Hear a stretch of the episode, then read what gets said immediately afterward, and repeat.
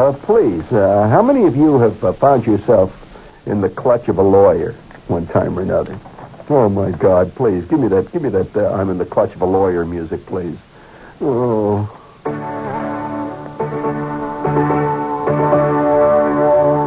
Oh God! Wouldn't life be fantastic if there were no more lawyers tomorrow morning? I mean, I, I'd like to. I'd be the first, the absolute first to volunteer to head a telethon called Stamp Out Lawyers. You know, 24-hour telethon. We get Jerry Lewis. You know, we get Dean Martin. All the stars of the telethon saying, "Call this number now." You know, raise a giant fund to uh, put all lawyers in the world out to pasture. Buy them all a Carvel's franchise or something. Get rid of them. You know, please. Oh God. Thank you. I'll reset that. I'm going to use that that uh, that this lawyer this lawyer listens to me. You want to hear something funny? This lawyer listens to me. And he says, "Listen," he says, uh, "He says I, uh, as a lawyer, he says I read the contemporary uh, journals. You know, the constant uh, journals of uh, law proceedings all over the country. He says I read this regularly, and he says I also read it for literary pearls." He says, "Perhaps Shepherd, you are not aware of the levels of eloquence to which the legal mind can ascend." While occasionally rhapsodizing during the course of a trial. Now, for those of you who, whose legal background is limited exclusively to watching Perry Mason, and uh, I would have to suggest that this is the truth of many people. Listen to this great court, this great case. Now here it is. He sends me a photostatic copy of uh, of a page from the official legal journal, and this journal happens to be the uh, uh, latest copy of Contemporary Commercial Law, which is a very official journal. There it is, the case. All right. Okay, this is a case that deals with a. Uh, this is a case that deals with an errant grinder. Now, uh, you all know what a grinder is. You don't know what a grinder is? Well, I'll use the New York term then. Do you know what a, a sub submarine is? A sandwich? You know what a hero is? Well, a grinder is also a hero. You know that in different parts of the country. Well, here's a lawsuit about a about a sub or a grinder. You know, a hero. It's uh, this law case was Scanlon versus Food Crafts Inc. occurred in Connecticut. The plaintiff seeks to recover damages because of injuries suffered by him as a result of parcel consumption of food sold to him by the defendant. At lunchtime on June 12, 1962, the plaintiff, who uh, lives in West Hartford, bought a cellophane wrapped, quote, grinder from a cart vendor selling his goods outside the plant where the plaintiff worked. Uh, this is a guy that's serving a, in a, a set, he's serving a, a, uh, a subpoena, in other words, on a guy that is uh, operating a push cart, right? now, do you want to hear what the case says? In we, if we pay regard to the testimony and to the common knowledge respecting the subject, a grinder may tersely be described, this is in the Law Journal, as a gustatory extravaganza of regal dimensions and savor. It consists of an elongated roll or a small loaf, either hard crusted or soft, split longitudinally and filled with an imaginative assortment of meats, condiments, and vegetables. By an edible colloquialism, the word grinder is accepted as descriptive of the lacerated condition of the contents of the roll. this is the legal mind. It has no anthropomorphic meaning suggestive to the grinder's own violent tendencies toward an unwary consumer. The plaintiff was fond of grinders and often ate them for lunch to gratify his taste and satisfy his hunger. On June 12th, the plaintiff took his first bite of the grinder and he felt a sharp, sudden pain and discovered that an incisor tooth had broken and cut his gum. The pain and bleeding lasted for about an hour. Two of his friends with whom he'd been eating and who testified witnessed that what had happened, and they examined the broken tooth and the grinder. All of them found the grinder to be hard inside as well as on the exterior. And they complained to the management of the push cart. Well, now, now is when the law case begins. Can you imagine Perry Mason taking on the defense of the push cart man? Well, uh, he did. Uh, and it says that the that the defendant disclaims liability. And he claims that the food sold was his ordinary standards. And what occurred was the result of the weakness of the plaintiff's tooth and not due to the hardness of the, of the grinder. And he went on to rhapsodize. He buttressed his defense by emphasizing that a grinder roll, considered quite reputable in the food business, always has a crusty exterior. And the particular role in this case was not in any way different from the roles that acknowledged were fit for all the purposes and free from all defects. It was a good role. And so the case the case went almost a month before it was finally settled. And who do you think lost? Well, who do you think lost? Nope, I'll let you think about that. The plaintiff lost? You believe that, do you? Well, you may be right, but you're not.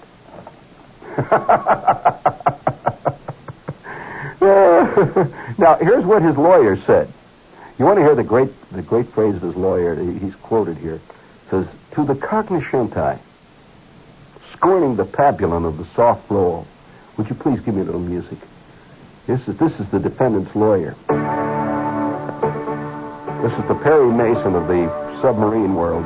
Gets up and he says, "To the cognoscenti, scorning the pabulum of the soft roll, the hard roll seems to be the only kind fit for the worthy human grinder and human consumption. No doubt it offers, among other things, to those endowed with good dental equipment, a welcome challenge to accomplish an ardent mastication. It would seem to enhance the pleasure of eating by imparting a sense of triumph that you've actually bitten the roll in a task nobly done. The plaintiff, however, makes no pretense to being numbered among the elite. In fact, he simply says that whether stale or not, the grinder to him was just too hard. And it busted his tooth, and he's bugged about it. And then the lawyer took the stand again said that this shows that he should not have been eating grinders in the first place, because the grinder is a cognoscenti item. That only the connoisseur of grinders should appreciate the hard crispiness of the roll and the biting antagonism of the grinder itself to being eaten is all part of the grinder's mystique. After one month of argument along this line, the judge banged his hammer on the on the platform and he said, uh, "Look, the guy did not have a weak tooth. Two hundred dollar fine. Don't serve no concrete grinders anymore." I'd love to sit in on a, on a, on a suit like that. You know, would you please reset that? Well, now wait a minute. Now I'm going to, uh, you know, everybody everybody has his own favorite uh, uh, favorite food food terrible stories. But I I'm, i must say, I, I, and I shouldn't do this on a, on a Friday night. I know, and uh, I'm going to warn you. I have saved this story till late. So it won't be long before it's midnight. And uh, I, I did this purposely. I hope that, that we've separated the chief from the goats. But one of the truly traumatic experiences of my life, and this is not a remembrance, so don't write say, oh, oh, there's nothing with remembrances. Uh, it, it, when a guy is lying on a couch and uh, the uh, the psychiatrist finally unearths this juicy nugget, and the guy says, "Yeah, yeah, that's true. What was uh, Is he indulging in reminiscences? Is he being nostalgic? No. We're just merely discussing the true life existence that we all go through. Each one of us in our time, and we, most of us cleverly erase these things as we go. Some you never quite erase, but you rarely bring to mind. The really bad things that have happened to you. The, the bad, unexpected things that have really happened that, uh, that are deeply buried down in our own private storehouse of useless garbage, stuff that our life would have been much better off without. All right? It happened in a June. just like the June we're living in. I, I, I've long since, many, many years, I've had this theory. And you can correct me if you don't believe this theory, Bill. You can, you can argue with me, Jerry. I've long had the feeling that the truly bad stuff, stuff that really impresses you as being bad, are things that occur when all the indications were pointing in the opposite direction. Other words, when things looked absolutely like it was going to be fantastic and a total fiasco occurred, that really got you. I mean, I think this, well, I think this is actually what Nixon is going through right now at this point. He has just won the election. I mean, really, by the biggest, fantastic, and now all of this. Now, so that makes it twice as rotten. Well, it was June. I was about 16. Now, when you're 16, when you're roughly 15, 16, and 17, particularly when you're 16 on up as a male, you get an almost pathological interest in the opposite sex. I speak from experience. This is not hearsay evidence. You agree, Bill? Do you agree with that, Jerry? Yes, indeed. Now, those who will deny this, and there are some among us who will, I'm sure, those who deny this, I suspect have other problems, which are beyond the scope of tonight's course, right? But under normal circumstances, the male of 16 is literally a human He's a, he's a walking cake of human yeast. oh, I'm telling you, uh, fantastic uh, uh, hot currents flow through the blood like like uh, uh, like uh, you just wouldn't believe. Now, I'm, I don't know whether this is true of girls. I don't know. I can only speak from the male standpoint, and I'm not being a male chauvinist. I'm merely being a male realist. This is a very different thing. That the male, at one point, and he retains it to a lesser or greater degree throughout his life, the constant interest in the other sex. Now, it is not necessarily, and don't be, don't make it too too simple. It's not necessarily as an object of sex either. It's a whole complex thing. Do you agree with that, gentlemen? Anybody who just says, "Well, it's, he's making you a sex object," does not realize what that means. It does not necessarily mean sexual object. It means that the whole mystique of the girl. Girls have, have a have a it's it's a different uh, different ball game, you know, and and, and uh, you're drawn to it. You're you're you're you're you're fascinated by it. You form theories in your mind about it. It is occasionally even discussed back in the garage.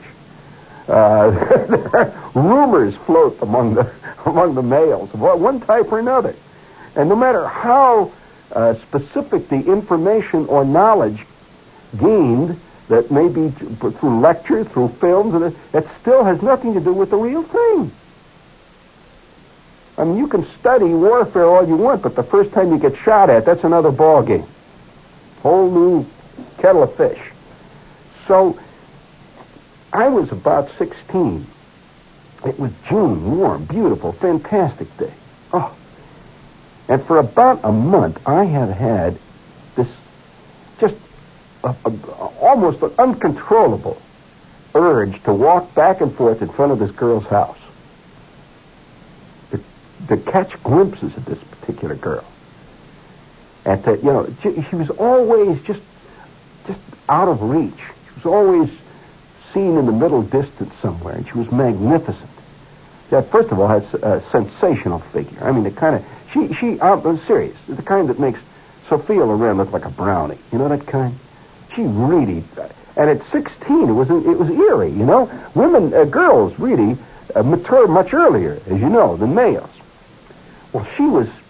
Let's put it this way: she was the real thing. She was the true article. Blonde. I mean, magnificent.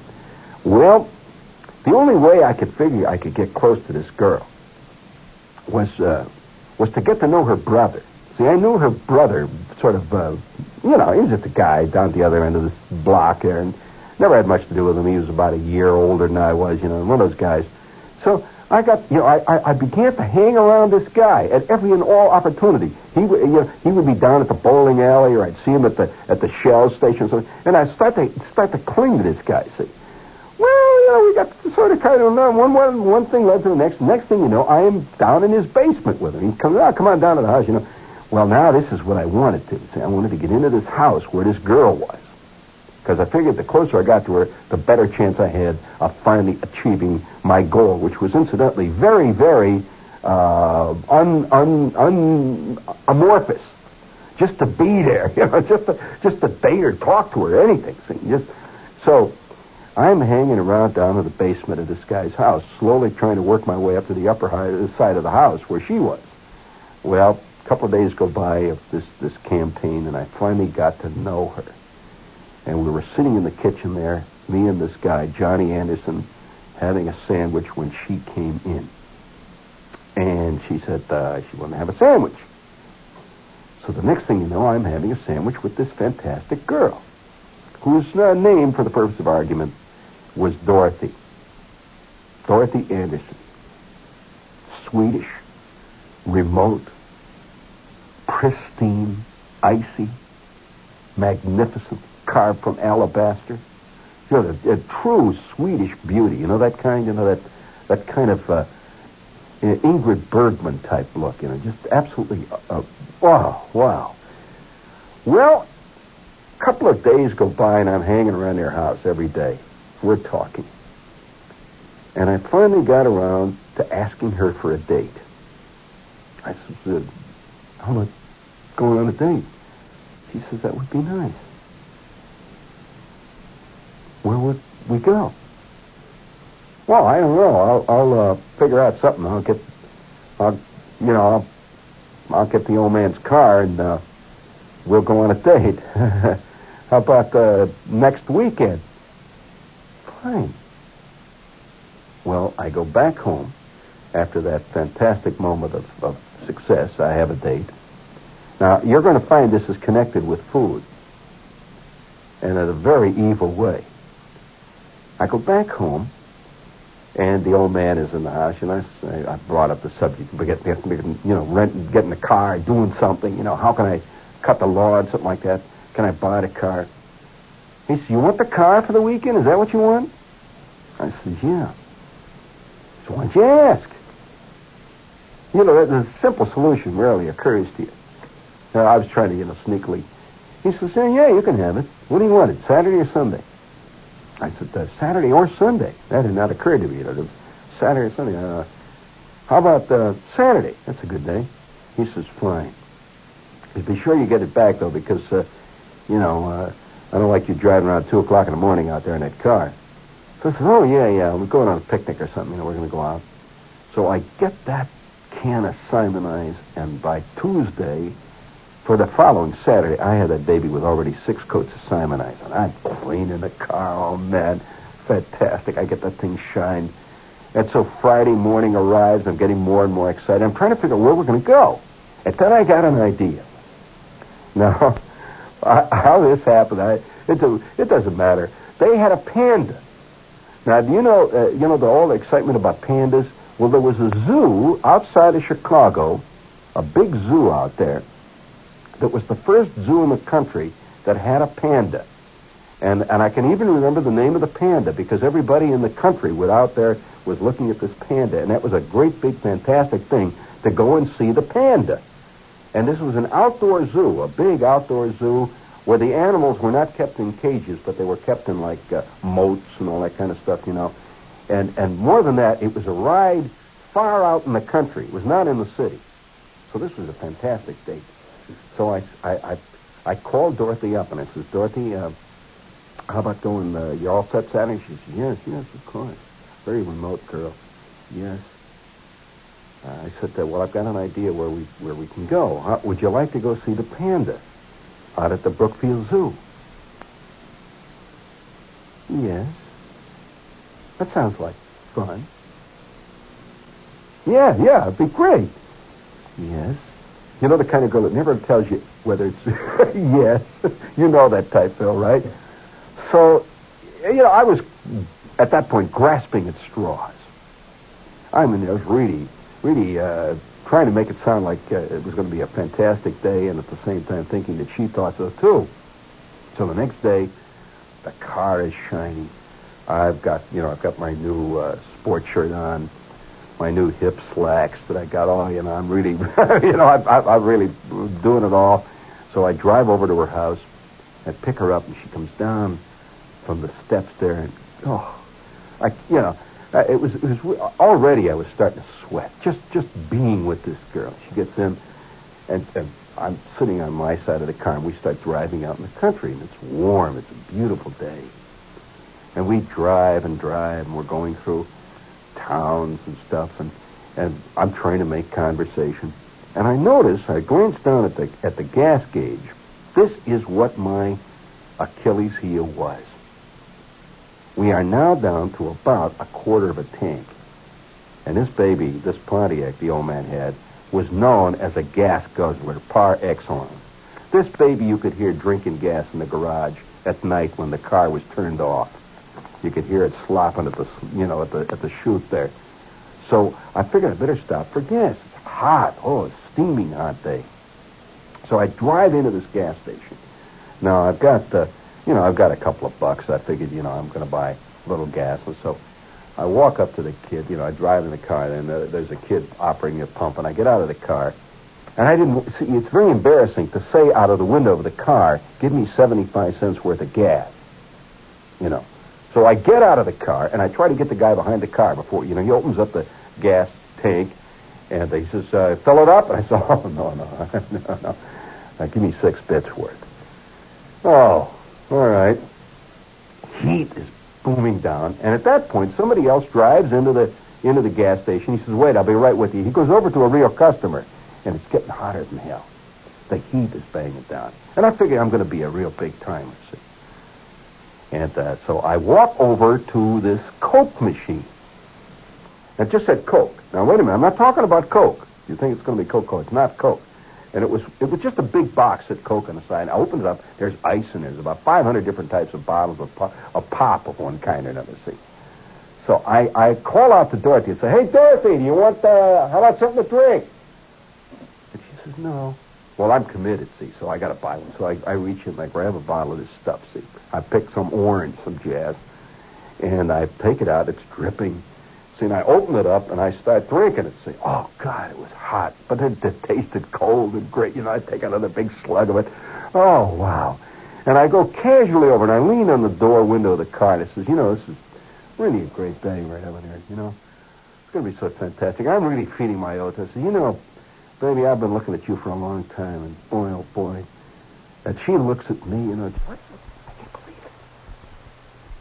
The bottom one third of the bottle floating in this gloppy orange fluid is filled with a drifting cloud of dead flies. There must have been 500 dead flies in that damn bottle. And I have drunk three quarters of a bottle full of what looks like dead fly soup. Well, the heat, the flies, all of it hit me, just the, the nervousness of the date without any warning. It just came out of me. It just went, whoa, like that, all over the hood of the car. It ran down the inside of the door, onto the seat, and she is sitting in there. She, ah, she, she looked at me with the kind of loathing that people look at when they see a run-over skunk on the street. Well, I couldn't stop. I turned around and I made a run for the John, you know, at the, Shell station there. I didn't make it. All over the all over the driveway. The kid says, Will you cut that out? Can't you wait till you get in it, John?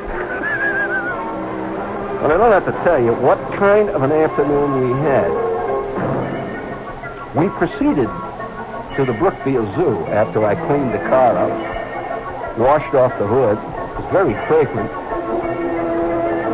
And ever since that time, I've just, well, whenever I open maybe that's why people prefer stuff in cans now. You can't see. Raise up that glass and hold it to the sun and see that drifting crowd of flies. And you know, it was funny. I never told her what was in that box. Well, how can I say? You know, what can I say? You know, you can't tell her that it just just wasn't the right thing to say. There are dead flies in the in the orange. And all the way to Brookfield Zoo and back, she kept saying, "Are you all right? Are you all right?" That was the second to the last date I had with her. I don't think I impressed her either. Not really, truly.